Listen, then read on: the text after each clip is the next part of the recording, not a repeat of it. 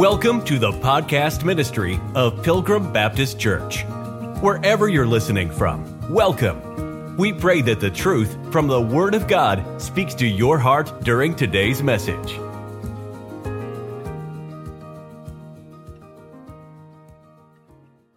Romans 7, verse number 7, Bible says, What shall we say then? Is the law sin? God forbid. Watch it says, Nay, I had not known sin but by the law. For I had not known lust except the law had said, Thou shalt not covet. Verse 8. But sin, taking occasion by the commandment, wrought in me all manner of concupiscence. For without the law of sin, for without law, sin was dead. Watch verse 9. For I was alive without the law once, but when the commandment came, sin revived and I died.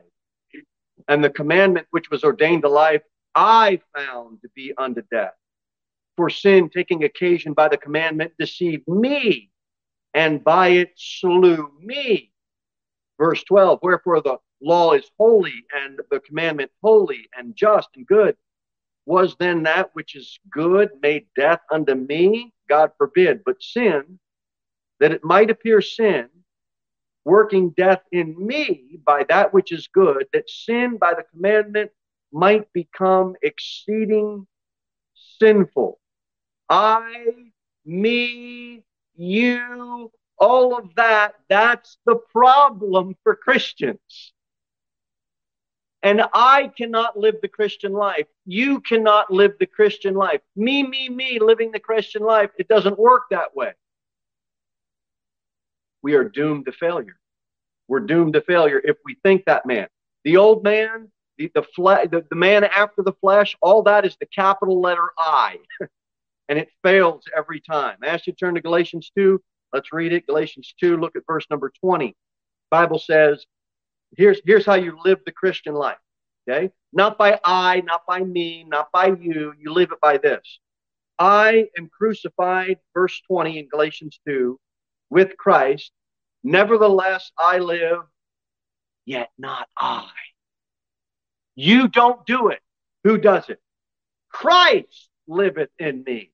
And the life which I now live in the flesh, how do you live it? By the faith of the Son of God who loved me and gave himself for me. You know what that means this morning? Self effort is dead. Self sufficiency, wipe it off the table. You live by God's grace. It's His life. He lives the life for you by His indwelt Holy Spirit. So now we have a issue that comes up that Romans 7 addresses. How do we as Christians, this is written to Christians, talk about Christians, how do we as live, how do we live our life for God because we, we, we, we, we all sin. Verse number seven. What shall we say then? Is the law sin? Okay, what does the law do? It reveals sin. Just because it reveals sin, does that make the law sinful? It's just revealing that you and I are sinful. Look at Ephesians 5 for a second.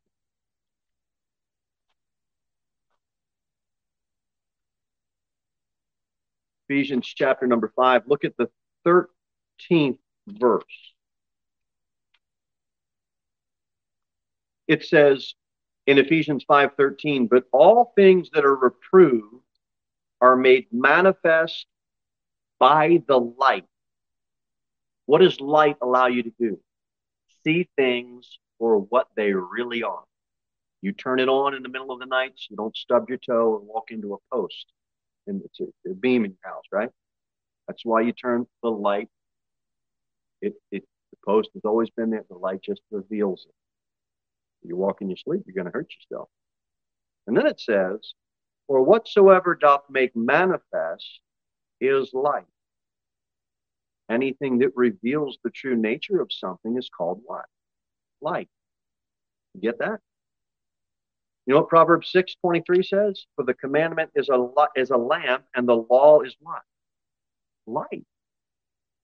It shines the light on us, and the law shows us we're not that good, but it's not sin. Romans 7, let's get back there.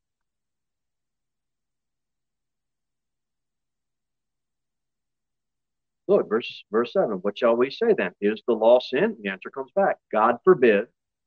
Now watch. Nay, I had not known sin but by the law. What did Romans 3:20 say? For by the law is what? The knowledge of sin. That's how we get some knowledge of what sin is by looking at the law. So when sin is committed, guess what's there to show that we're wrong? You got it.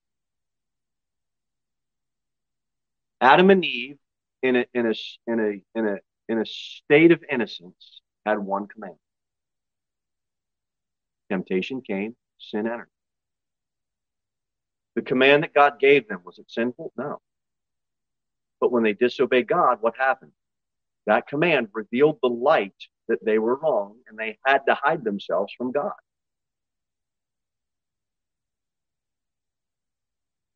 We have a God given conscience. It allows us to have some knowledge of sin. Uh, God gave human government to govern people because they can't govern themselves by their own conscience because of sin. And we find out that that can't help us. But we still know sin through that human governing, right? Don't do this, do this, we break it. Next, the revelation of uh, the truth that was dispensed was, was the Mosaic Law. And through that, that nation could know right from wrong. It just revealed sin. But the law itself is not sinful.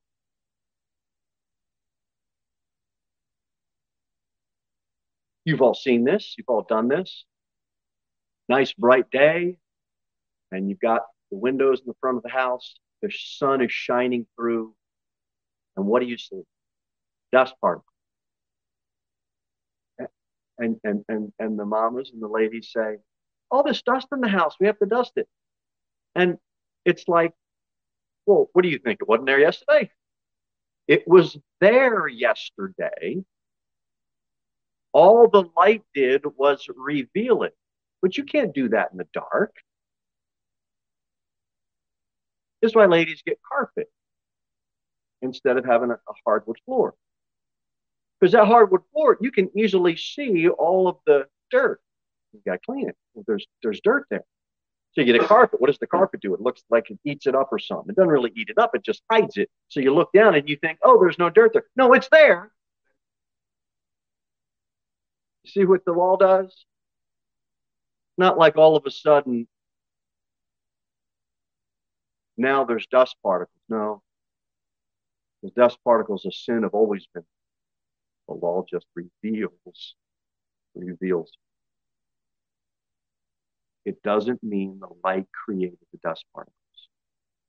And it doesn't mean that the law created sin.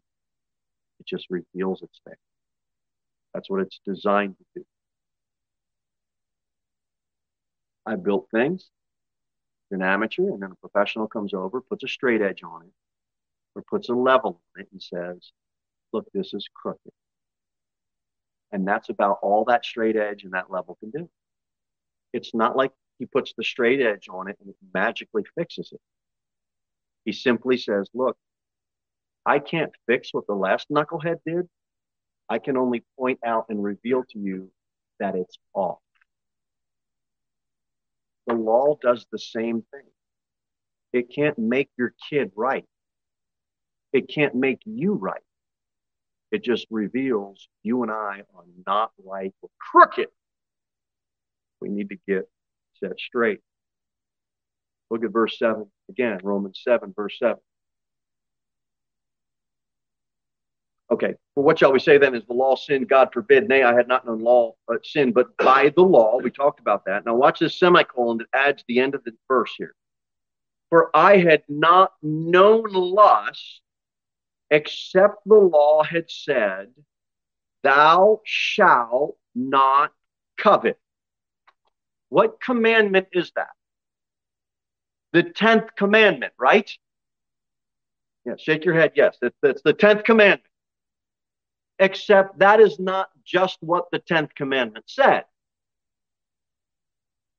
Let's look at it in the Old Testament, and I'm going to go somewhere with this, and I hope we get some help from it.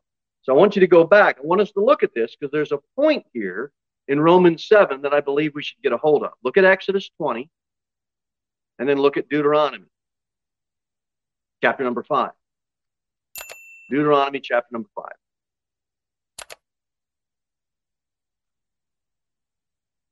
and Exodus chapter number 20. Two spots.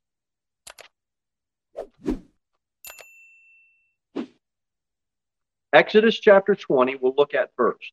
And I want you to notice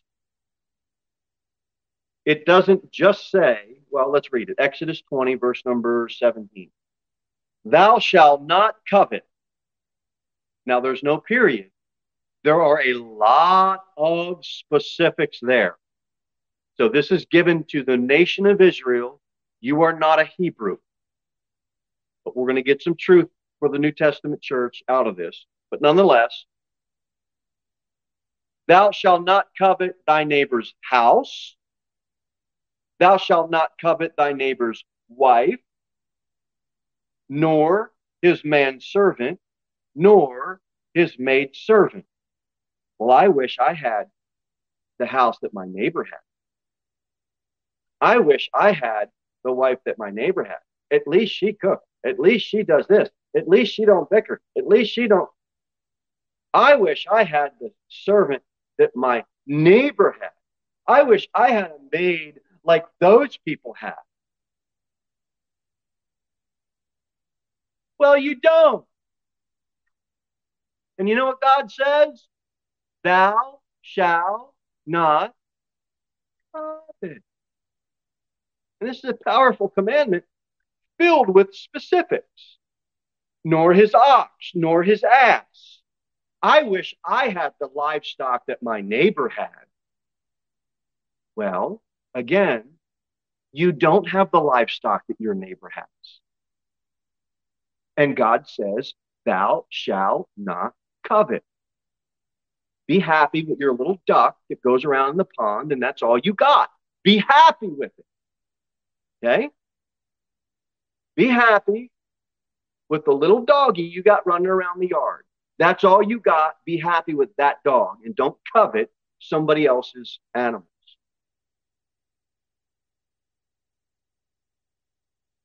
Nor anything that is thy neighbor's.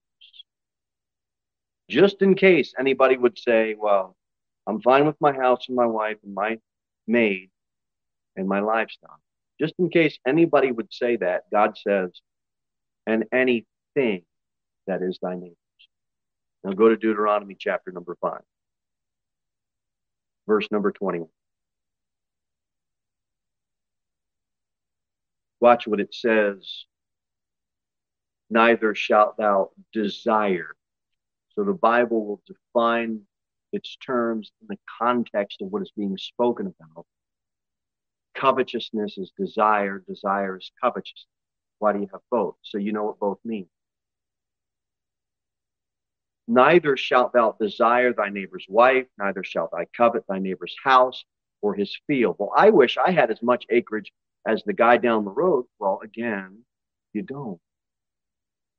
Or his manservant, or his maidservant, his ox, or his ass, or anything that is thy neighbor.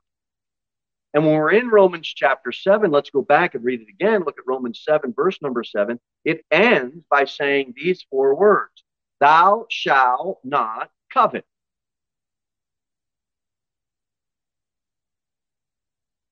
You know what there is not in Romans 7? All the specifics. And I believe this is the point of Romans chapter 7. You don't need the specifics. Because when God says to you or to me, thou shalt not covet, you know what happens? A million things stir up in our heart and mind that say, you know what? I think I really want this. So he leaves out the specifics. He just makes a reference to what? Exodus 20 and Deuteronomy chapter number 5. Why is this important? It's important. Go to Philippians chapter 3. Here's why this is important Philippians 3. And Acts 23. Philippians 3 and Acts 23.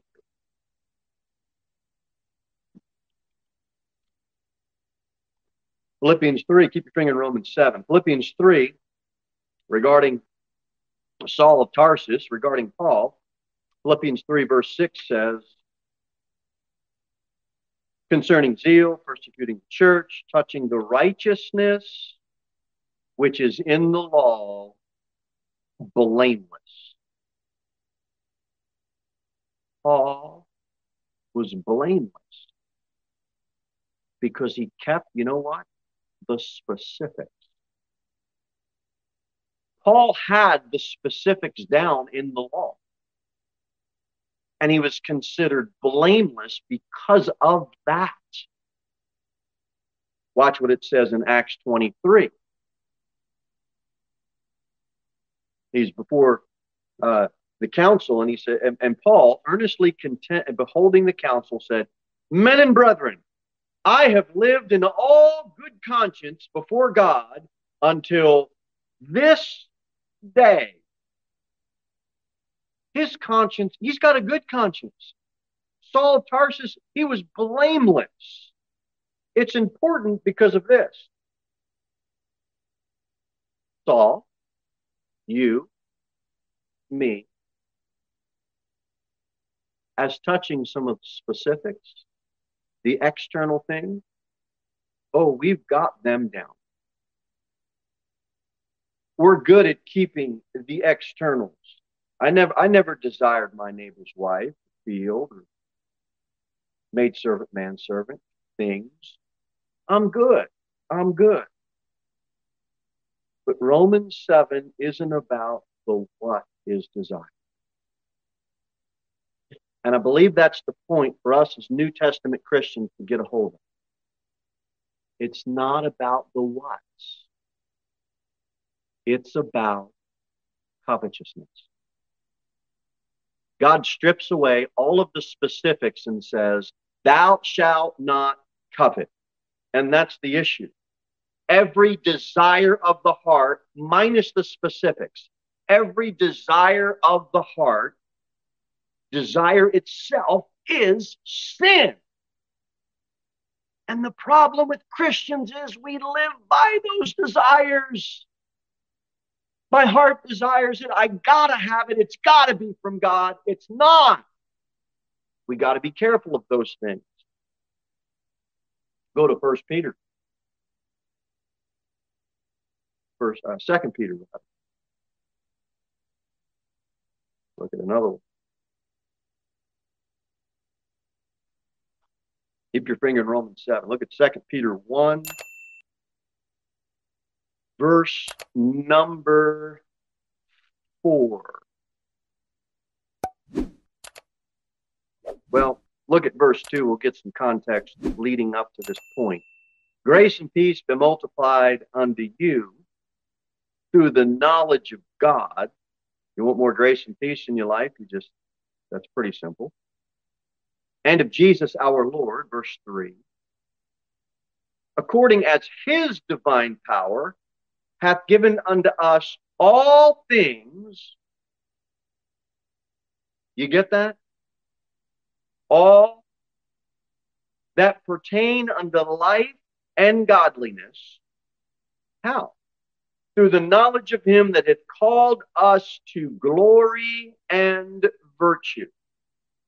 You cannot be a Christian and be depressed. It's only the desires in your heart that you have made up that is causing you to not feel good about yourself. Because God said, this is what God said.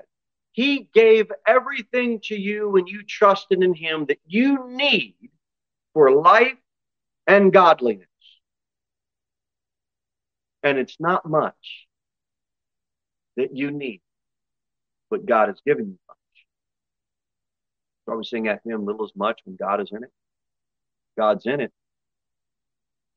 fulfill his promise. Whereby are given unto us exceeding great and precious promises, praise the Lord, that by these ye might be partakers of the divine nature. Here it is.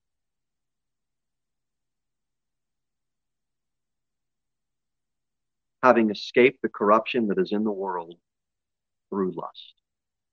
Thou shalt not covet. It's lust. If you want your will to be in line with God's will, then your desires of your heart have to be subject to God's desires. Escape corruption, the lust in the world, the covetous desires of the heart, minus all of the specifics. He says the desire is the problem. Your heart keeps desire. How do you do that? Simple. Whatever God gave you, be grateful. Well, I don't like my preacher. Well, be thankful you have a preacher.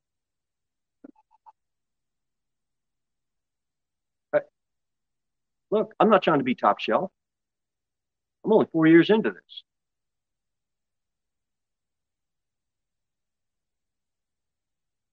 I don't like my brother. I don't like my sister. Be thankful you have a brother or sister. They're not trying to win brother of the year. Most big brothers aren't. Most big sisters are not trying to win sister of the year. They're not trying to be top level. They're just trying to be. I don't like the way my preacher does things. Be thankful he does things. Well, he should do it a different way. Be thankful he does it a way. And the preacher said, I don't like my church members. Be thankful they come and sit. I don't like the way my church members do things. Be thankful they come and at least do something. The problem with Christians is their desires. Their desires can't be fulfilled. And because their desires can't be fulfilled, they have to make it about God. It's not about God, it's about you. It's not about God, it's about me. It's desire that's the problem. Thou shalt not covet. And that's what God's trying to teach us in Romans 7. Quit with the covetousness. Look at verse 8, Romans 7.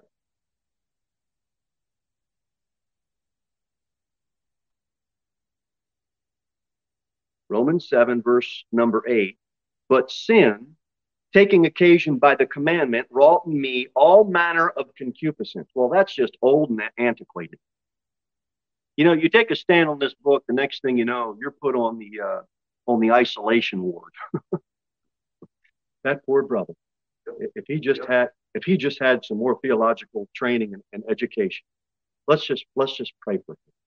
We'll label him as one of those guys. And they just they're done. They're going to put you out in the isolation ward. Concupiscence. The problem with modern scholarship is this they place linguistic clarity above Holy Spirit conviction. And I'm not going to do that. All words are unclear until you learn them. This is why your child's in the first grade and then the second grade because they learn new words. Why do you think the desks for the second graders are so small? Anybody want to guess why they're so small? So you don't fit in them at age 32. You know what the idea is? You learn some of that stuff, you learn those words, now learn some other words. You don't stay in the second grade. Concupiscence. Look, okay, we'll go back to the fifth grade. Okay, we'll take everybody back to the fifth grade and we'll get some learning on concupiscence. First off, it's more than sexual desire, it's every godly and sinful desire. So, what we see in Romans chapter 7, we have this strong, abnormal desire of lusting for things, fill in the blank. And what is happening in Romans 7 is it is being demonstrated to us as Christians that our fallen inclination, our flesh, is still given over to sin, even though our soul is saved. and every godly and sinful desire that reigns in our body of flesh. It's showing that that concupiscence, it's, it's our members yielding to those fleshly desires. And what's happening is it's wrecking havoc on us as Christians. And we need to quit with that. Now, if you go back to Romans 6, we'll look at some context because all of Romans 6 leads up to Romans 7. We know that. And then we get to that word concupiscence. Verse number 13. Neither yield ye your members as instruments of unrighteousness unto sin.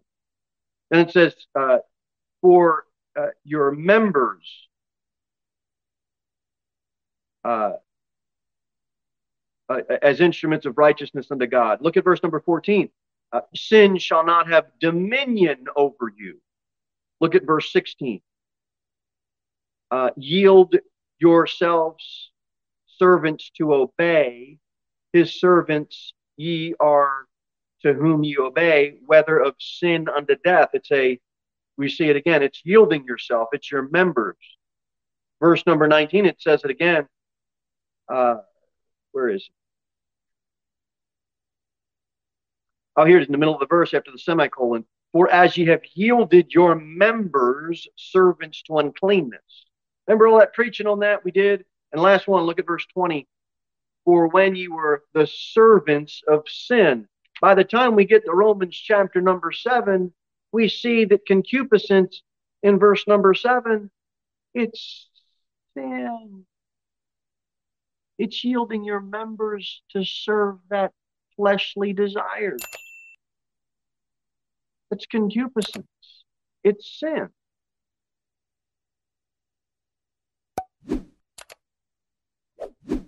Go to Colossians.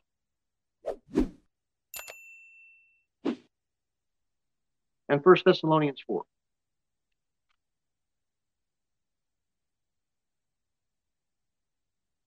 Colossians 3 and 1 Thessalonians 4.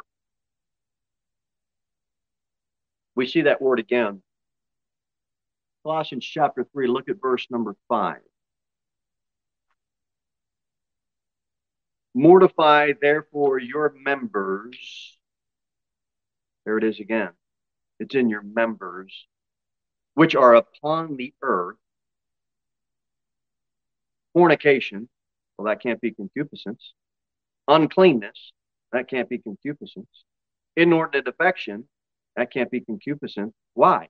Because the next thing listed is evil concupiscence. and covetousness, which is idolatry. So it can't just be covetousness. Why am I saying that? Because there are other things that are mortifying your members that are in this list. And if it was all of those things, then it wouldn't have been in this list. So, what is it? Well, it's sin, Romans 7. It's evil, and it's in your members in Colossians chapter 3.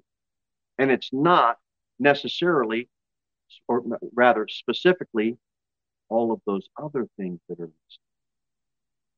It's listed as itself. First Thessalonians 4, last one, and I think we'll get an understanding. Watch what it says in verse 4. First Thessalonians 4, verse 4. Okay, back up to um, back up to verse one. Furthermore, then we beseech you, brethren, and exhort you by the Lord Jesus, that as ye have received of us how ye ought to walk and to please God, so you would abound more and more. There is a way, Christian, to walk and please God. There is a way. Verse 2 for ye know what commandments we gave you by the Lord Jesus. God expects things from us as Christians. You love him, keep his commandments. Verse 3 why? You want to know what the will of God is for your life? There it is. For this is the will of God, even your sanctification. That's how you are set apart and grown. That ye should abstain from fornication that every one of you should know how to possess his vessel in sanctification and honor. Verse 5, here it is. Not in the lust of concupiscence. And this specific lust of concupiscence is defined in 1 Thessalonians 4 as the inability for you and I to possess our members honorably before God because we have other desires. It's a sinful, evil lust. We'll finish in Romans 7. We I think we got that down. I'll have to wrap up everything tonight. At least verses 9 and 10. We'll wrap up verse 8 right now. Romans 7. Look at verse 8.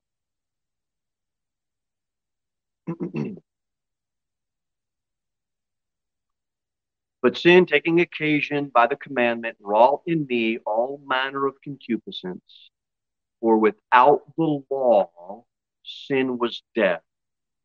The letter of the law doesn't stir up sin. But as soon as it hits your conscience and your heart, now, what do you got? That thing's stirred up. It's going to do something. But until then, as Christians, that lays inactive and dormant. You can't tell me this morning, most of you have been saved a good bit of time. You can't tell me, I don't believe anybody in this room can honestly tell me that when after they got saved, there came a point in their life, maybe it was six months later, maybe it was a year later, maybe it was two years later. And they were doing that thing for that length of time, whatever that thing was. But all of a sudden, they heard a sermon on it. They read a passage of scripture on it. They attended a Bible study on it. And all of a sudden, it was like that thing started stirring up your heart and your conscience. And then you realized, I should stop doing that. But until that time, what happened? It was just lying dormant. You didn't know. It didn't affect your conscience, your heart, until you had some knowledge of it. That knowledge of that thou shalt not. Now it becomes active. And you got to do something.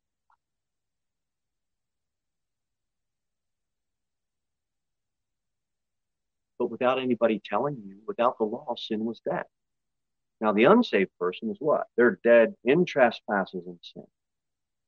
And the unperson, person, we see the unperson as dead, but they see themselves just alive and active in sinning. They don't, um, this is why we must bring the law to them and show them how exceedingly sinful they are. Because they're living, we, yes, we see them scripturally as dead, but they see themselves as alive and active and enjoying sin.